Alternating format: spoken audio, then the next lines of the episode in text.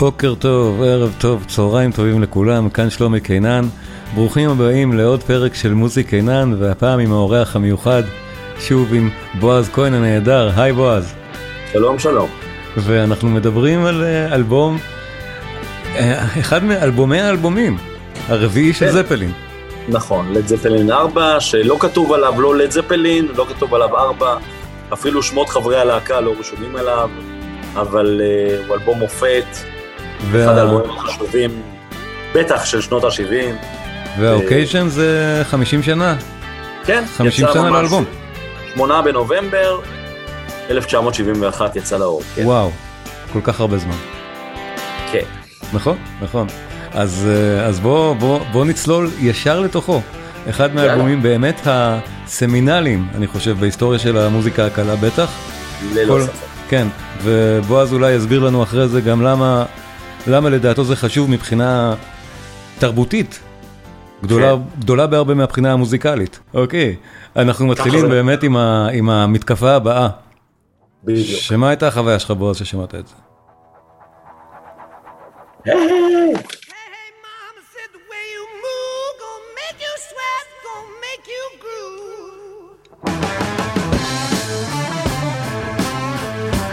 אז ככה, אני הייתי ילד, ממש ילד קטן, כששמעתי בפעם הראשונה את האלבום הזה, ומבחינתי זה היה מפץ מאוד גדול, כילד שגדל בפרברים, בחולון, ופתאום שומע מפלים כאלה של, אה, של רעש ושל יופי, ומשהו שהוא מאוד לוכד אותי. כן, לי זה פתח שער, אה, שמעתי את זה אצל אחים של חברים שלי, אחים גדולים של החברים ששמעו את זה, וזה פתח לי שער לסגנון שלם שאני לא הייתי קרוב אליו, לדי פרפל, אוריה היא, בלק סבת, כל הסטייל הזה שהיה קשה למצוא אותו פה באמת, כנראה, אתה מדבר על לפני 50 שנה. נכון. כן, כשאני הייתי ילד ממש קטן. כן, לא, זה- לא ממש בזמן, לא ב-71, כן. אבל קצת אחר כך, קצת אחר כך, תראה, זה תקליט שמאוד מאוד הצליח. נכון. לד זפלין 4 הוא תקליט שמאוד הצליח, הוא מכר 32 מיליוני עותקים בעולם. רק בארצות הברית הוא מכר 23 מיליון עותקים, והוא הצליח מהרגע, מסחרית מהרגע שהוא יצא. ממש מהרגע זה- שהוא יצא. זה היה להיט. כן. כן. אה, ג'ון בונאם אמר עליו, זה הדבר הכי טוב שעשינו.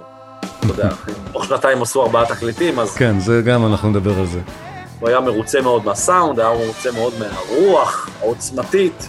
כן. הם אה, הקליטו והקליטו והקליטו, ובסופו של דבר בחרו שמונה שירים מתוך כל ההקלטות שנכנסו בסופו של דבר לאלבום השלם. והשיר הראשון שאנחנו שומעים, בלק דוג, זה כבר באמת הצהרת כוונות, גם מוזיקלית מאוד חזקה. בוא נגיד ככה, יש פה את, ה... את הכוח של זפלין כמו שאנחנו אוהבים, ויש פה כן. גם את התחכומון המוזיקלי המאוד מפורסם הזה, של הפיכת, נכון. ה... הפיכת המשקלים שאנחנו שומעים פה. בדיוק.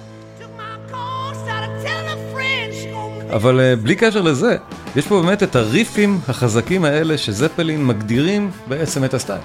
זהו. know.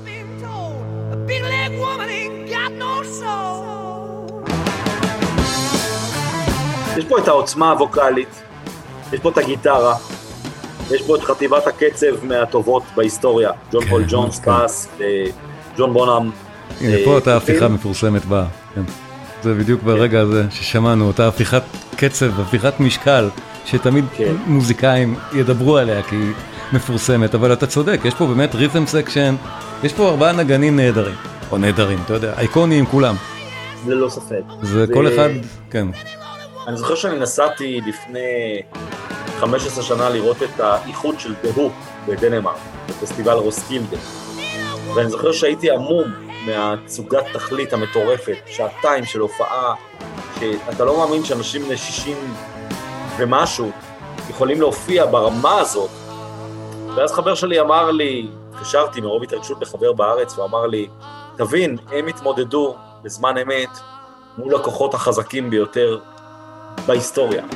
הם התמודדו מול לד זפלין, מול הביטלס, מול... אתה צריך להבין כן. באיזו סביבה אתה חי, נכון, מה מושך אותך, אתה יודע, זה קצת כמו אה, במוזיקה קלאסית, שאי אפשר פתאום לקבץ של אה, אה, מלחינים גדולים שפועלים באותו זמן. או אם אתה מדבר על ג'אז, אתה יודע שזה מינגוס ומיילס וקולטריין באותו זמן. או בציור, זה, אתה יודע, הרנסאנס האיטלקי. יש מצב כזה, וזו הסיטואציה שקרתה באותו זמן, ב-1971. אה, המוזיקה והרוקנרול נמצאו מחדש בעצם, ולד זפלין הייתה בהחלט נושאת הלפיד. כן, כן, אתה שמת אותם על רף מאוד גבוה עכשיו, אה, במתכוון. אמרת, כן. לצד האושיות הגדולות של סוגות אחרות, זפלין הם שם ברוקנרול, רוקנרול זה. הז'אנר. נכון. הם, הם, הם, הם גבוה שם בסיפור, והאלבום הזה הוא מ-71, אתה אומר בעצמך, זה האלבום הרביעי של להקה בתוך שנתיים. תוך שנתיים. האינטנסיביות, האופן שבו הם עבדו, הוא די, די מדהים. כן, ולא רק הם, אגב, זה אפיין את כל ההרכבים האלה באותו זמן. אם אתה מסתכל על, על אה, מודי, מודי בלוז, בין 67 ל-72, שבעה אלבומים בחמש שנים. מסתכל על אוריי האיפ, שני תקליטים בשנה, בלק סבא, כן. שני תקליטים בשנה. כן. לא, זה, זה מין אה, אה, צורת העבודה שהיום אתה מסתכל, אתה אומר, זה לא ייאמן. גם הביטלס אגב, גם הביטלס באופן. מפורסם, כן, אה, שכח- כן, שכחנו בטח. לציין, כן. 13 בדיוק. תקליטים בשבע שנים, גם הביטלס נכון. בטח.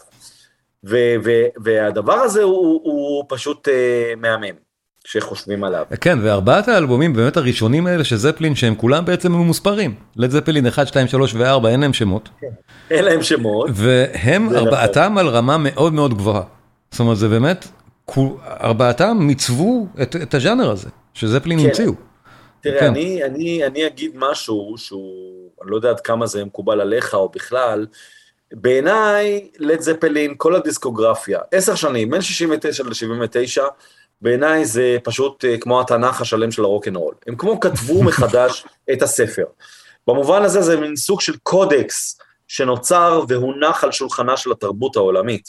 ולכל אלבום יש את המשמעות שלו, בין אם זה לד זפלין 3, שהוא מאוד פולקי ומתקרב אל שירי העם של אנגליה של המאה ה-19, ובין אם זה פרזנס, שהוא יותר רוק מתקדם, או פתאום בסוף שהם גם משתמשים בסינתסייזרים.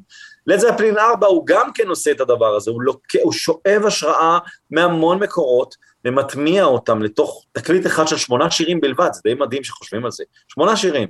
כן, נכון. שאחד מהם גם מאוד ארוך, אנחנו תכף נגיע אליו. או שניים כן. מהם בעצם, שניים מהם מאוד ארוכים. כאילו כן. זה, בוא נזכור, זה, זה, אנחנו זוכרים רוק אנד רול ואנחנו לא, לפעמים מתעלמים מה, מזה שזה נושק ל prog הרבה פעמים. מרוב כן. שהדבר הזה הוא כל כך גדול ומצליח, אנחנו שוכחים שזה הרבה פעמים מתוחכם ו, ומעניין. כן. כן, אנחנו, אנחנו עוד נגיע בהמשך ובאמת נדבר על ההשפעות הסביבתיות ש- שנכנסו פתאום. אבל לאלבום. זהו, לפני המתוחכם והמעניין יש לנו את השיר השני, גם חזק בדיוק כמו הראשון, רוק אנד רול. שפה דיברנו, ג'ון בונהאם פשוט מתחיל את זה. כמו שבונהאם רק הוא יכול להתחיל את זה. איזה הפצצה.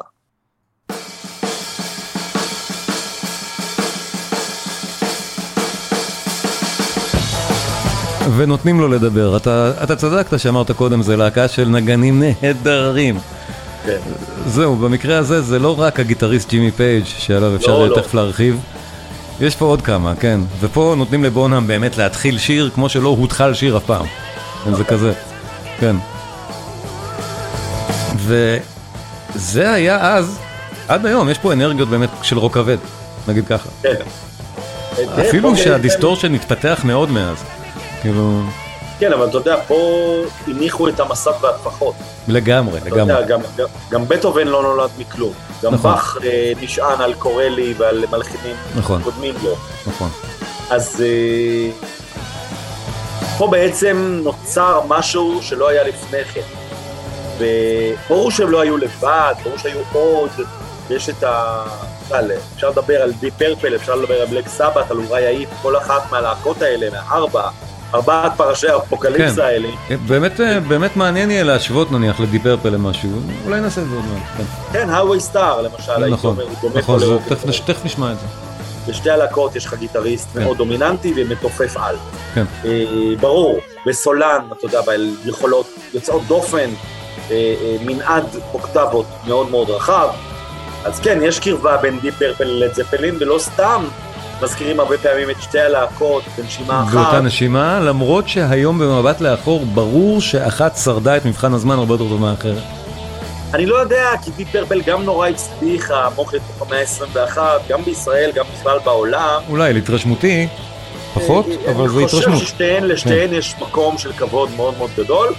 אה, בעיניי פשוט לד זפלין, יש לה איזשהו אלמנט רגשי ובלוזי מאוד מאוד כן. נוכח. ומה שאנחנו שומעים עכשיו זה אלמנט מאוד בלוזי. הרוק אנד רול כן. הזה, גם בלק דוג הקודם, הם בלוזים. נכון. בדיוק. ההצלחה הבינלאומית של לד זפלין, הענקית, אתה קראת לזה ה British Invasion השני. בדיוק. אה, זה בגלל ה inclination המאוד בלוזי שיש ללהקה הזאת ביסודה.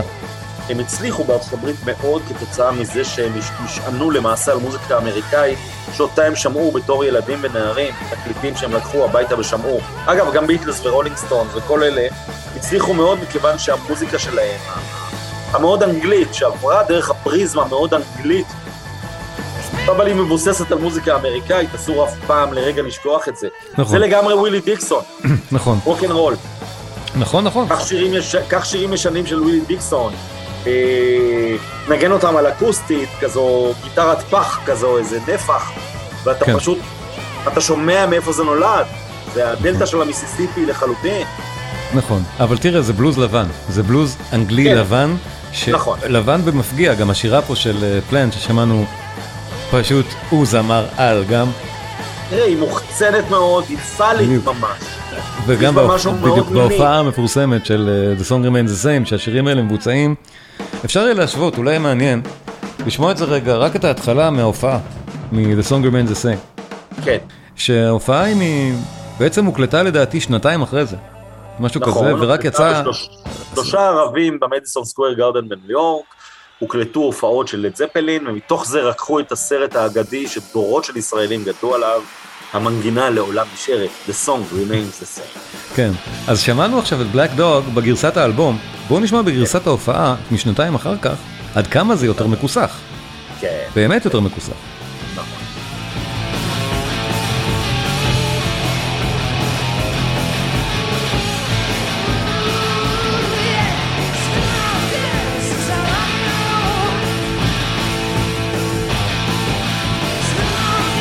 וזה כבר באמת עם המון אנרגיות, אתה אמרת זה פאלי אפילו בשירה שם.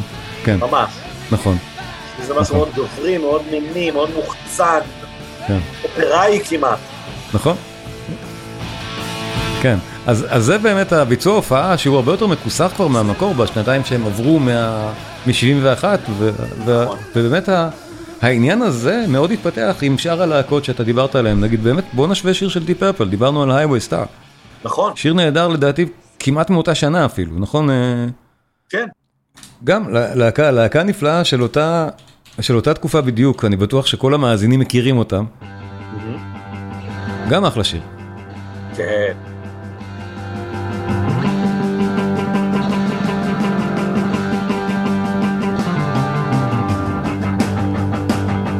וכן, ברור, ברור למה אפשר להזכיר את הלהקות בנשימה אחת.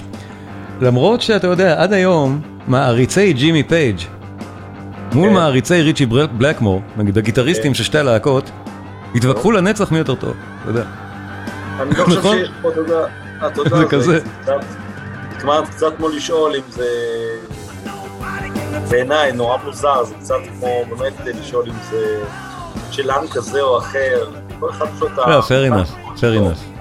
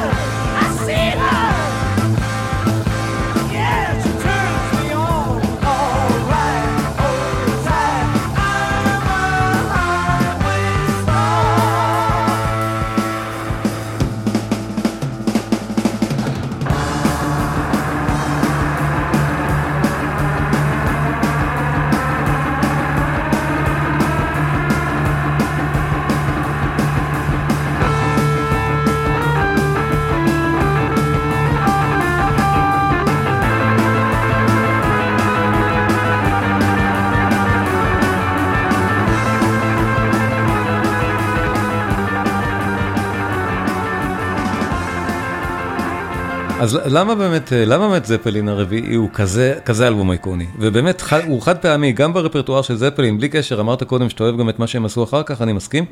אני, אני איתך. בזה. מה? הוא, ז- לדעתי הוא זוהר מכיוון שהוא מאוד מאוד אקלקטי.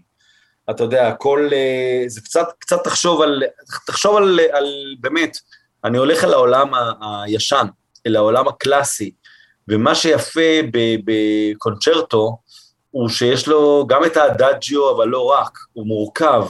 אתה מקבל גם את המהירות, וגם את העוצמה, וגם את הרכות, וגם את הפן הנוגה, וגם את המיתרים, וגם את הפסנתר, או את הצ'לו, או את הכינור. יש איזה שהם אלמנטים, כי אני חושב שהרבה מאוד פעמים אנחנו שופטים יצירה, וגדולתה של יצירה היא בכך שהיא מביאה איזשהו שפע של אלמנטים. זה לא רק הדבר האחד עצמו. עכשיו, אתה יכול להביא גם עומק כשאתה מנגן רק על צ'לו, אתה יודע. אה, אה, אתה גם יכול להביא שם גוונים. נכון.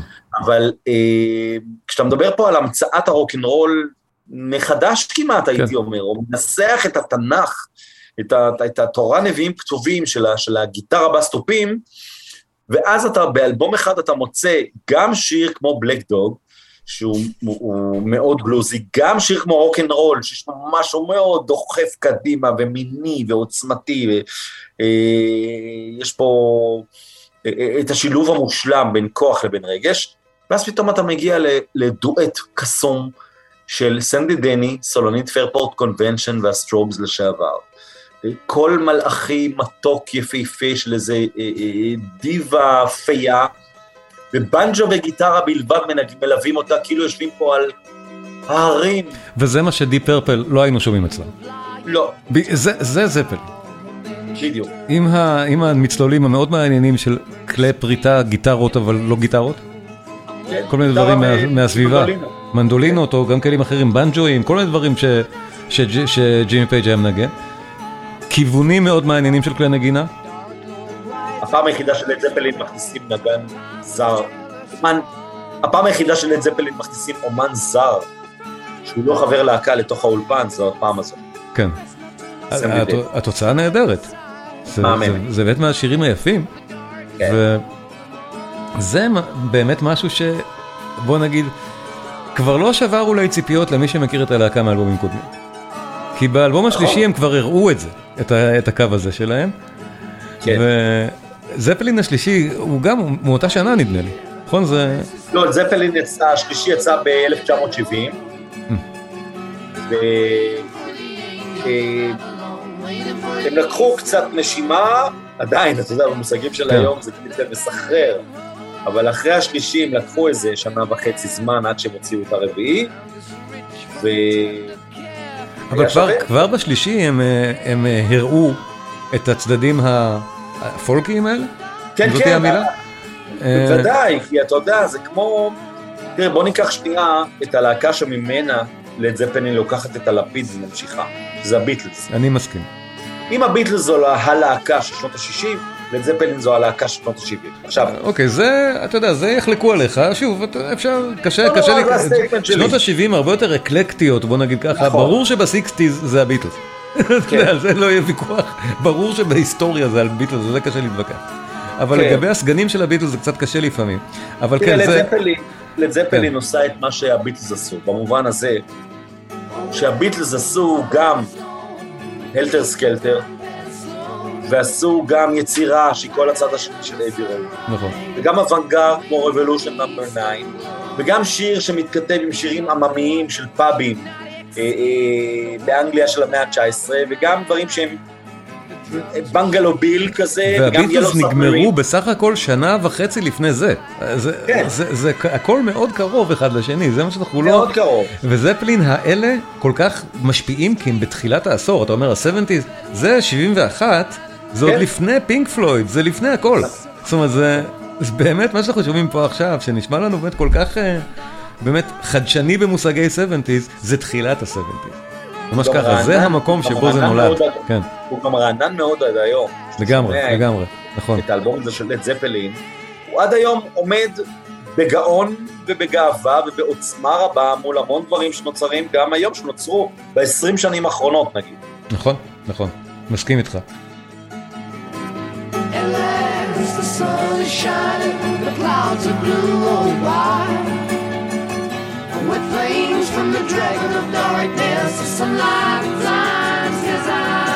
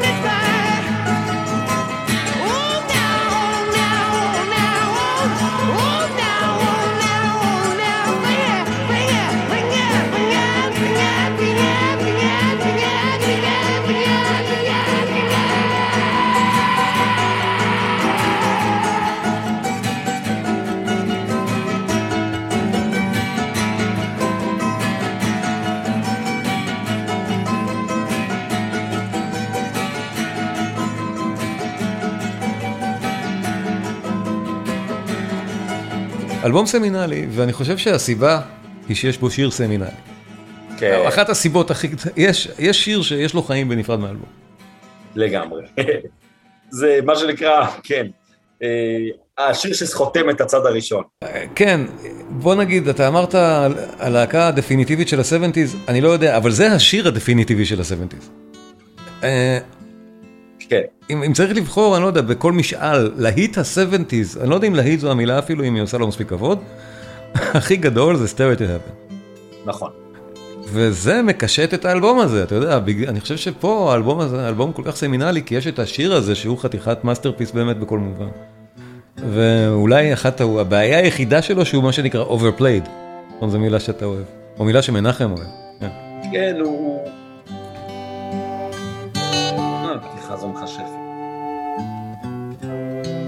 כן, לא משנה כמה פעמים נשמע את זה.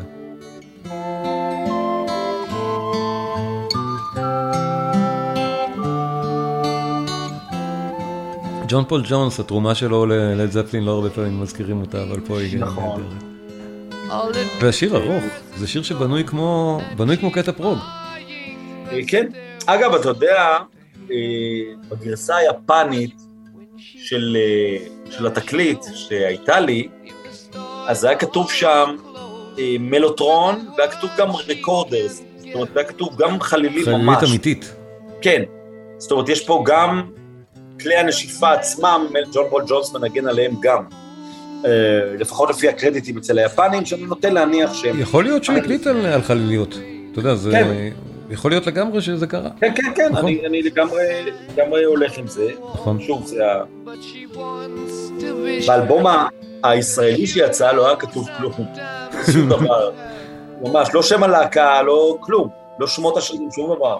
כן, ו... אבל תגיד, מה, למה באמת השיר, השיר הזה הוא, אה, נניח, אנחנו מבלבלים אותו נגיד עם שיר המדורות האולטימטיבי השני, שזה נניח יהיה Wish You Were Here, אה, כן, של פינק פלויד, שוב, Wish You Were Here הרבה יותר מאוחר, זה ארבע שנים אחר כך, כן. אני- הרבה פעמים לא אני- זוכרים את זה. וההבדל הגדול ביניהם שהשיר הזה הוא של מוזיקאי מסוג שונה, והוא הרבה יותר מורכב לנגינה.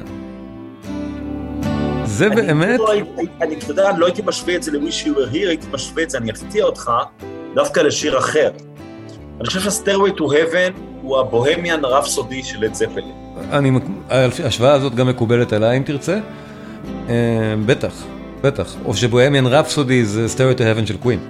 כן, הוא בכל אופן הוקלט ארבע שנים אחר כך, כן. אבל זה שיר שמקיים בתוכו כמה ז'אנרים מוזיקליים שונים.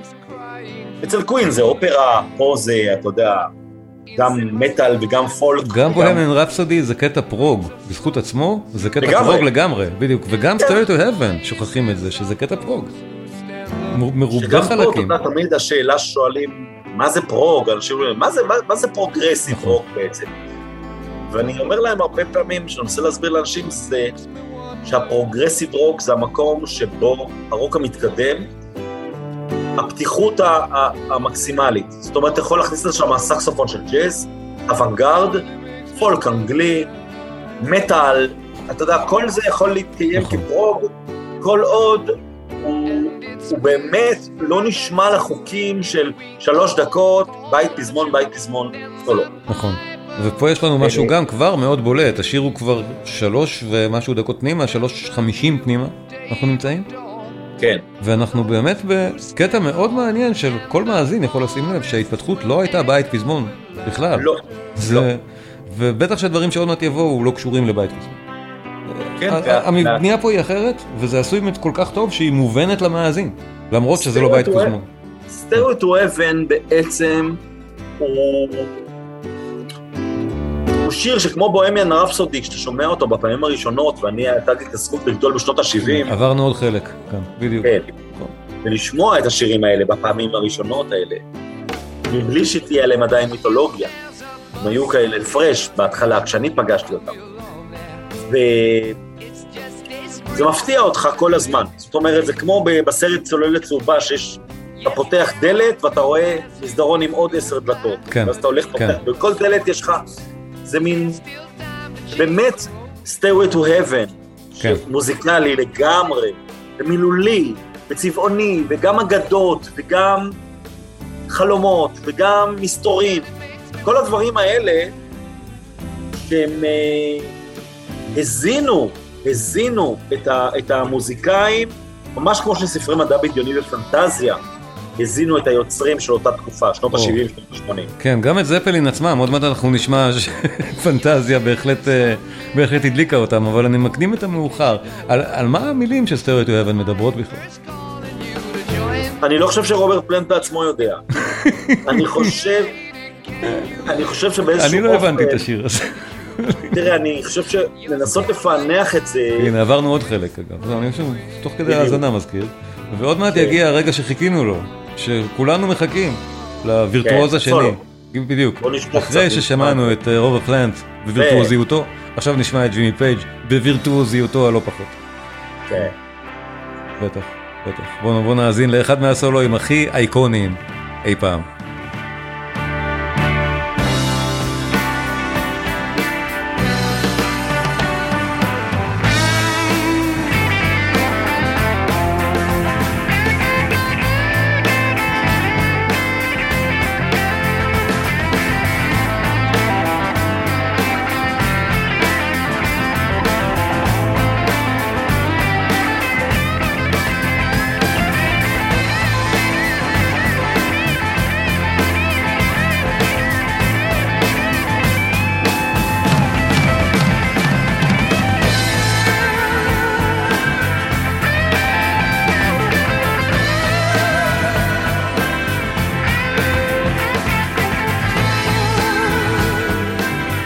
גיטריסטים, זו החניכה של גיטריסטים, הסולו הזה.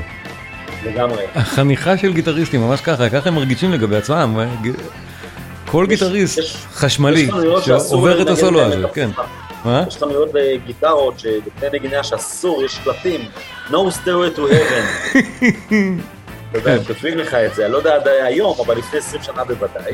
אם צריך. פרשנות למילה אייקוני, זו הפרשנות שלה, בדיוק, זה זה. בדיוק, נכון.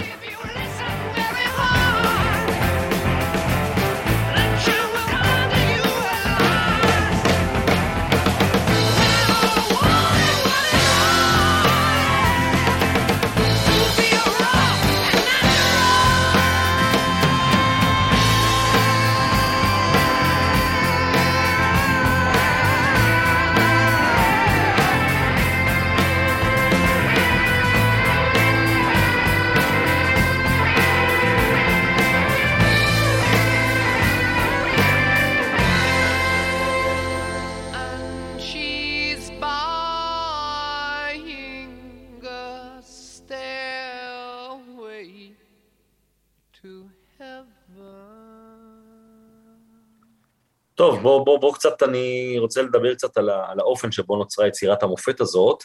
בעצם בריכת התכלת הצלולה של אה, לד זפלין, זה השיר כן. המנצנץ והפרחוני, כן. ההישג העילאי של הלהקה, ובאמת הייתי אומר, הבול, בול ש, שמייצג אותם, אתה אומר לד זפלין, גם אנשים שלא ממש מכירים טוב, שהם לא מכורים, הם... אה, השיר הזה, כן, השיר הזה, בדיוק.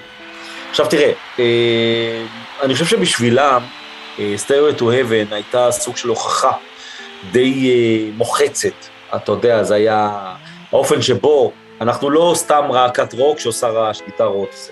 אנחנו יכולים יותר, יותר מזה, אנחנו יכולים להפיל אל הרקיעים הגבוהים מאוד, ובמובן הזה באמת, שוב, ההשוואה ל- ל- לקווין ובוהמן רפסודי היא לגיטימית מאוד.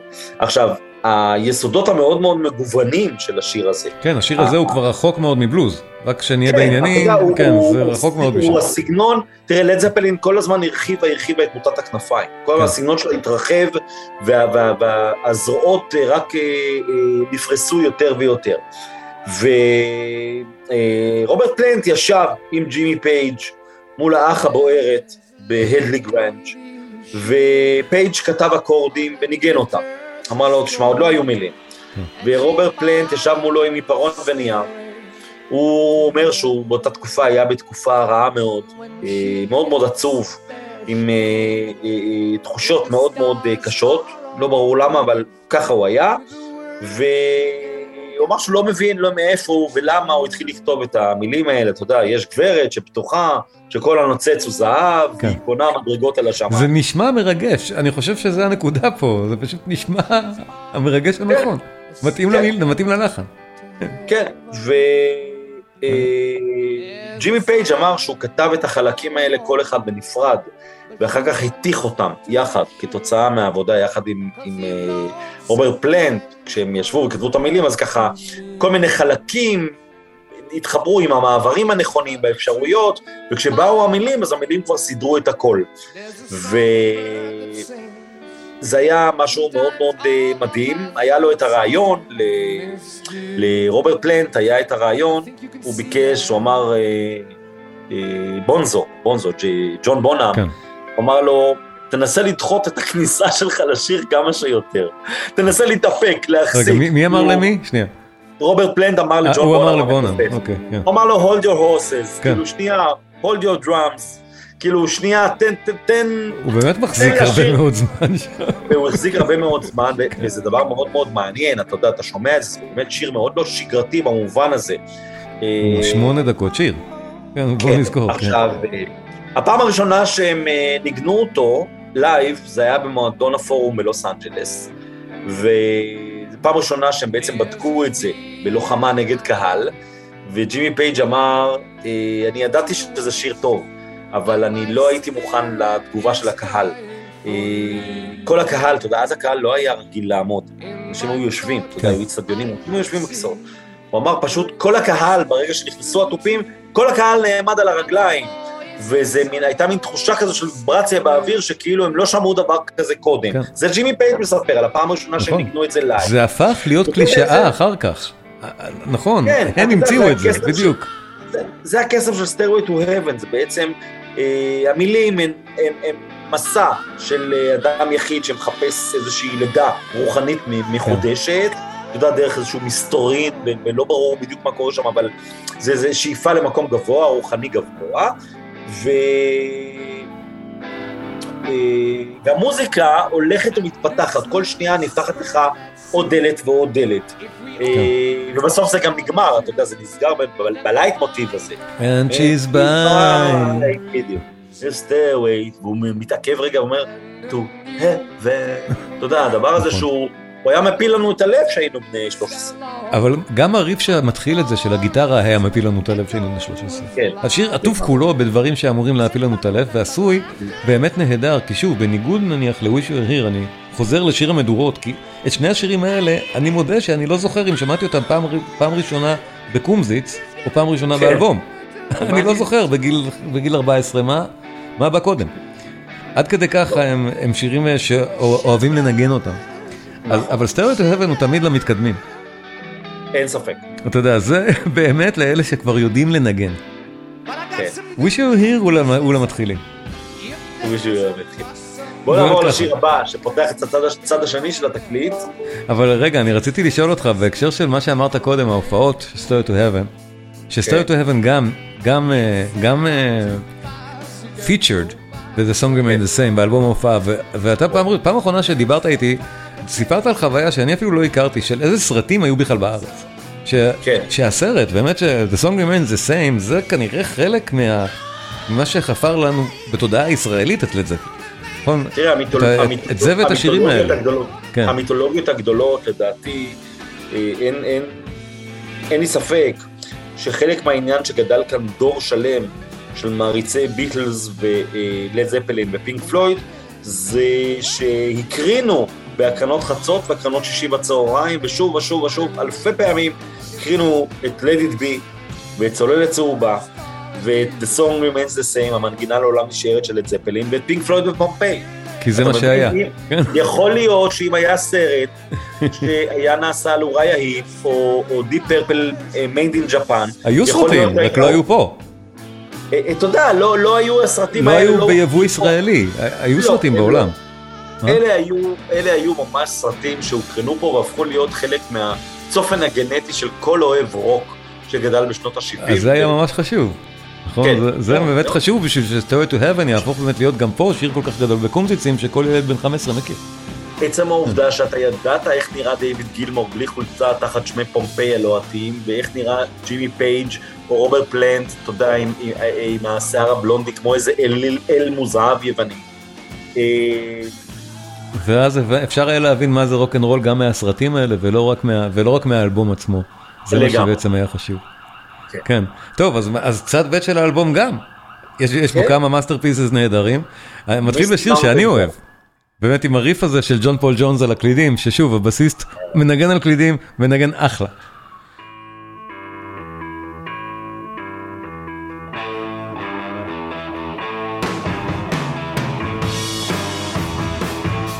ברור, זה לא ג'ון לורד מפרפל, אבל הלהקה הזאת היא לא להקה של קלידים. את מה שצריך הוא ממלא טוב מאוד, לגמרי. וזה אחלה שיר. ופה אני דווקא מאוד אוהב את ההתייחסות בטקסט לטולקין. כן. לגולום, ל-Misty Mountains, זה מדבר אליי. זה באמת, באמת, זה גם התייחסות מאוד מתוקה, בוא נודה. הדבר המעניין עם אה, Misty Mountain גולד זה שזה מאוד מאוד מייצג את מה שקרה עם אה, טולקין, הסופר, בשנות כן. ה-60. אז זהו, אז שווה באמת להגיד, ההתייחסויות שאני דיברתי עליהן, גולום, זה אנחנו מכירים מטולקין את, ה, כן, ההוביט שנהיה רע, גולום אה, עם הטבעת, נכון. ו-Misty Mountains, זה ההרים המפורסמים האלה, הרי הערפל. משר הטבעות, נכון. כן. וטולקין היה גיבור תרבות עשר שנים מאוחר יותר, יותר, 15 שנים אחרי שהוא כתב את הספרים שלו בצפון הודו, שהוא ישב וכתב אותם שם, טולקין הפך להיות אה, מאוד אהוב על הדור של הפסיכדליה והרוקנרול, ו... הוא נכנס גם ללד זפלין.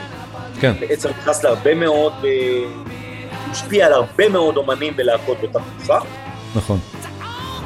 וכאן הוא נכנס גם ל- לאחד התקליטים הטובים של שנות ה-70. זו התייחסות באמת, אני חושב התייחסות מדליקה, שאני אומר, אני, אני כנער לא הבנתי אותה בכלל. הייתי צריך להבין אנגלית טוב בשביל להבין את, ה, את היחס פה לטולקין, לגמרי. ו, וזה, ונראה לי שאפילו אפילו מי שלא קרא את הספרים כבר יכול, כשאנחנו שמענו את זה, הסרטים עוד לא היו קיימים. הסרטים של שר הטבעות. אנחנו נכון. לא, קראנו לא, את הספרים. עוד לא היו. כן, אנחנו קראנו את הספרים באמת. שר הטבעות היה בשנות ה- סוף שנות ה-70, באנימציה, אבל אה, המיסטי מאונטנס, אה, אתה יודע, הם לגמרי חלק מה- מהמיתולוגיה שטולקין בונה. בדיוק, של הקנון של הספרים, של, של, צריך להזכיר, קנון ספרותי, מבחינתם זה קנון ספרותי, לא קולנועי. זה משהו אחר לגמרי מאיך שאנחנו רואים את זה היום, וזה אחלה שיר. אני עד היום מת עליו, כן.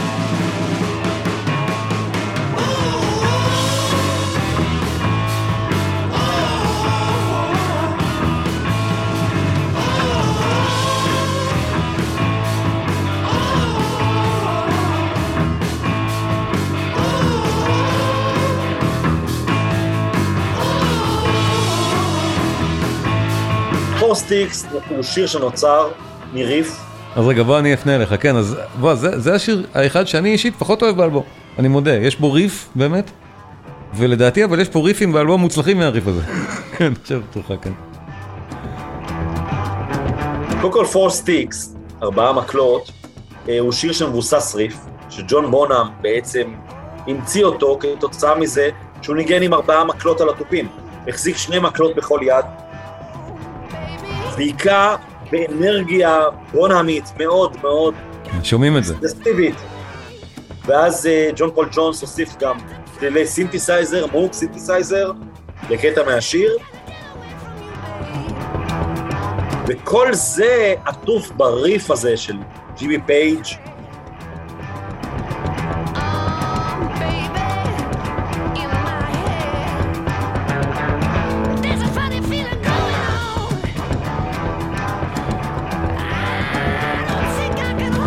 כשאנדי סאמרס אומר שפוליס מושפעים מזפלין, אלה כן. הרגעים שהוא מתכוון אליהם, בטח. ממש ככה. תראה איזה עוצמה ואיזה גבהים אופראיים רוברט פלנט מגיע אליהם. אני חוזר בי שזה שיר שאני פחות אוהב. שיר גדול. אני חוזר בי, שיר. מעולה, כן.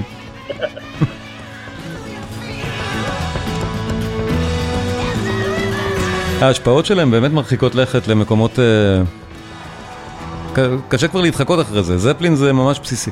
Basic stuff. אני לא חושב שיש להקת רוק אחת שלא ניגנה זפלין מתישהו בשביל הכיף שלהם אפילו. נגיד כן, ככה, אין דבר כזה.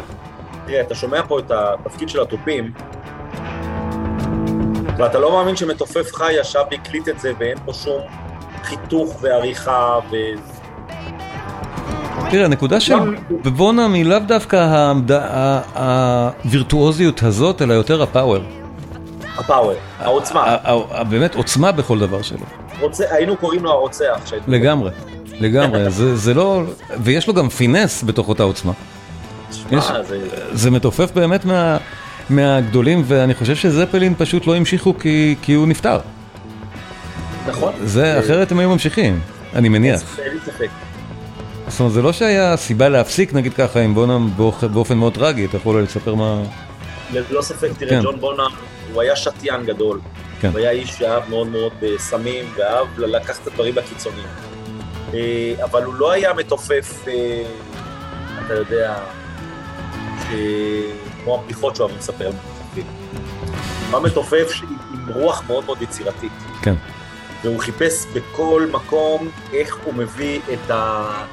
את הסאונד שלו המיוחד, איך הוא מביא את, ה... את, ה...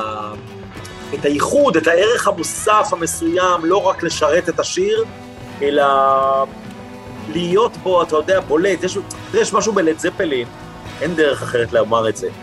מאוד מאוד גברי. נכון.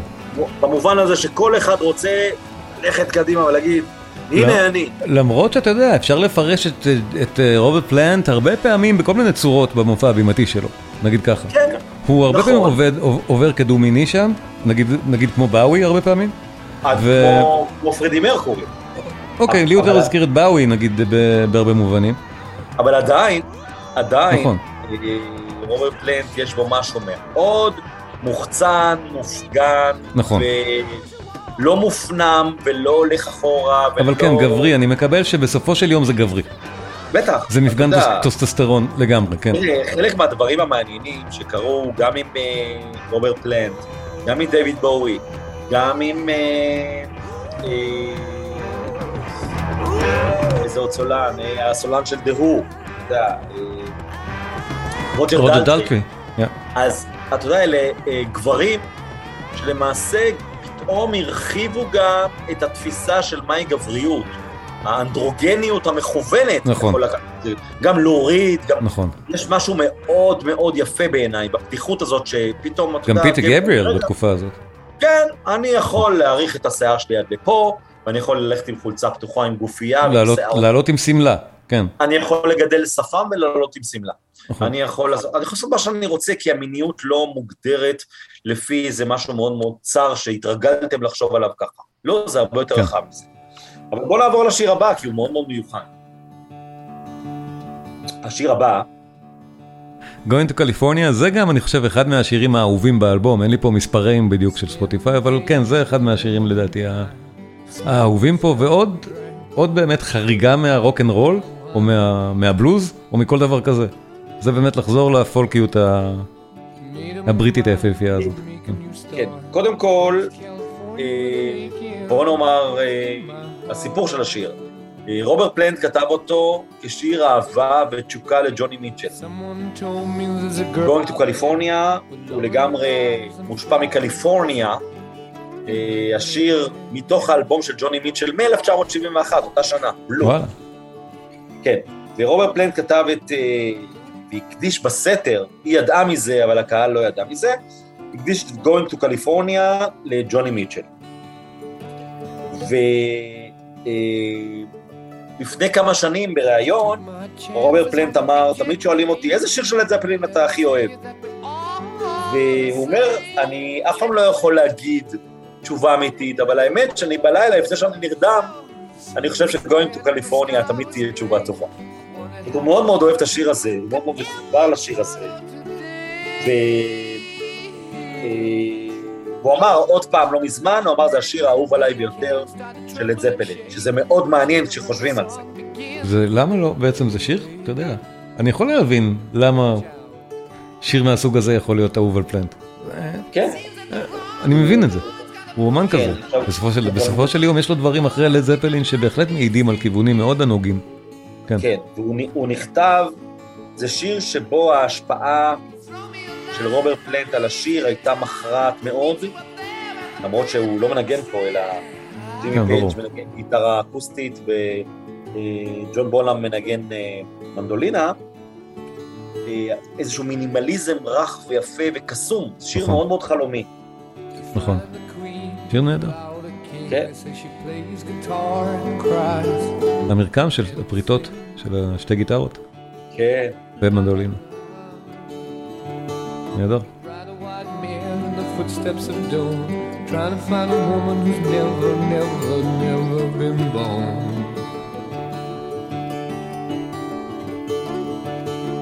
Standing on the hill in the mountain of dreams, telling myself it's not as hard, hard, hard as it seems.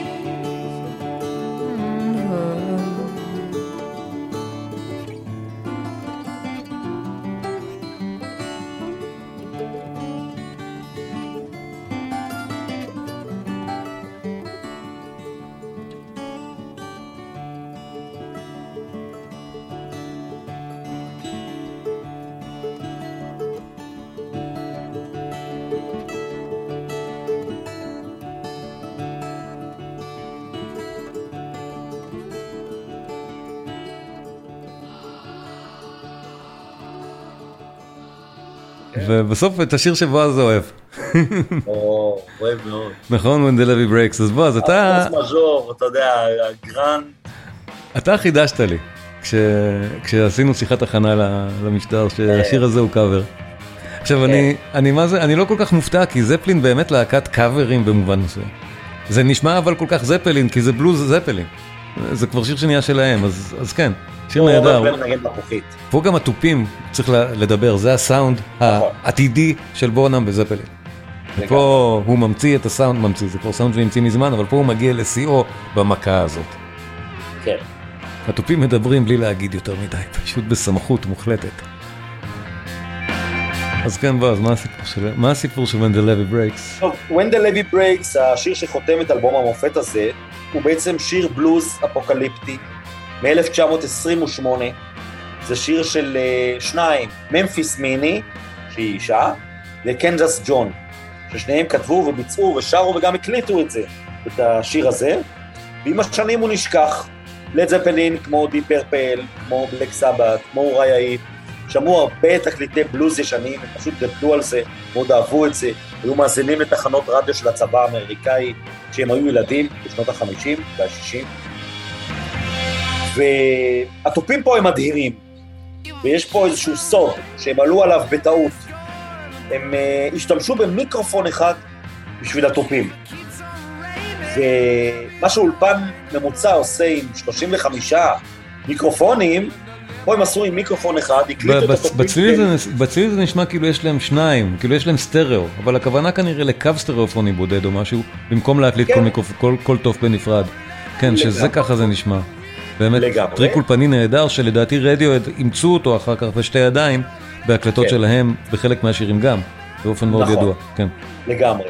אה, קודם כל, הם שמו את התופים בכל מיני מקומות בבית, שבו הם הקליטו, שכרו בית כדי להקליט, והם גילו, ג'ון בונאם גילה, שכשהתופים נמצאים מתחת לגרם המדרגות, נוצר איזה ריברב טבעי כזה. בדיוק. זה מאוד מאוד מעניין. זה הצליל הכבד הזה, זה הסאונד שאנחנו שומעים, נכון, נכון. בדיוק. שומעים את זה, פשוט שומעים. ובונם, בונם הוא האיש שהתעקש. היה לו חשוב להישמע, זה חלק מהצליל של בונם. כן.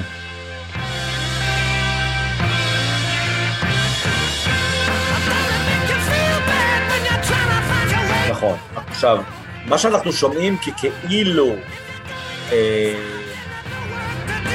בעצם אנחנו הרבה פעמים שומעים ואומרים לא יכול להיות שזה מיקרופון אחד. אה, רוברט פלנט בספר של אה, אה, ריצ'י יורק, אז רוברט פלנט מספר בעצם שמכיוון שהם הקליטו את זה בצורה אינטנסיבית ביחד, התופים זלגו למיקרופונים האחרים. זאת אומרת, אתה שומע את התופים לא רק מהמיקרופון האחד של התופים. שומעים את זה גם מהאחרים, כי, כי זה הוקלט בעצם בסוג של קונסטלציית לייב. הם ניגנו את זה. ביחד. כן. אז הם העבירו את התופים של בונזו לפרוזדור, שבו היה גרם מדרגות של 12 מטר, והעמידו את המיקרופון בקומה הראשונה שלושה מטר באוויר מעל, ו... אה, אה, ואז ברגע שהוא התחיל לתופף, הם אמרו, וואו, איזה סאונד. אה, אמרו, אוקיי, אז המיקרופונים יזלגו, גם התופים יזלגו גם למיקרופונים של השירה, של הגיטרות, והכל בסדר. יפה. ו... ונוצר משהו באמת מאוד מאוד מיוחד. וזה נורא מצחיק, אה, אה, ג'ון בונה אמר, אחרי שהם גמרו להקליט, הוא שמע את המיקס הראשון, הרף מיקס, הוא אמר, יופי, אחרי השיר הזה, אף אחד כבר לא ישווה אותנו לבלק סבת. אתה, אתה מבין שהייתה גם תחרות פנימית בין הייתה הלהקות תחרות בין הלהקות. הגדולות של התקופה, של כולן ברוקנרול בחזית, בחוד החנית, כן. לגמרי. נכון. וג'ימי פייג', ששאלו אותו, אז הוא אמר, אה, האלבום הזה הוא אלבום קבוצתי, הוא לא שייך לי, אני לא כתבתי אותו לבד, אני הפקתי אותו, אבל לכולם יש קרדיט על הסאונד שלו, על השירים שלו, על איך שהוא נשמע, ובעצם אנחנו רצינו אנונימיות מוחלטת. אנחנו אמרנו, בוא נשכח מהעבר, האלבום הזה הוא בעצם נע לכיוון העתיד. אז פשוט שבו, fucking תקשיבו למוזיקה, זהו, זה כל מה שצריך לעשות, כן, בדיוק. בדיוק.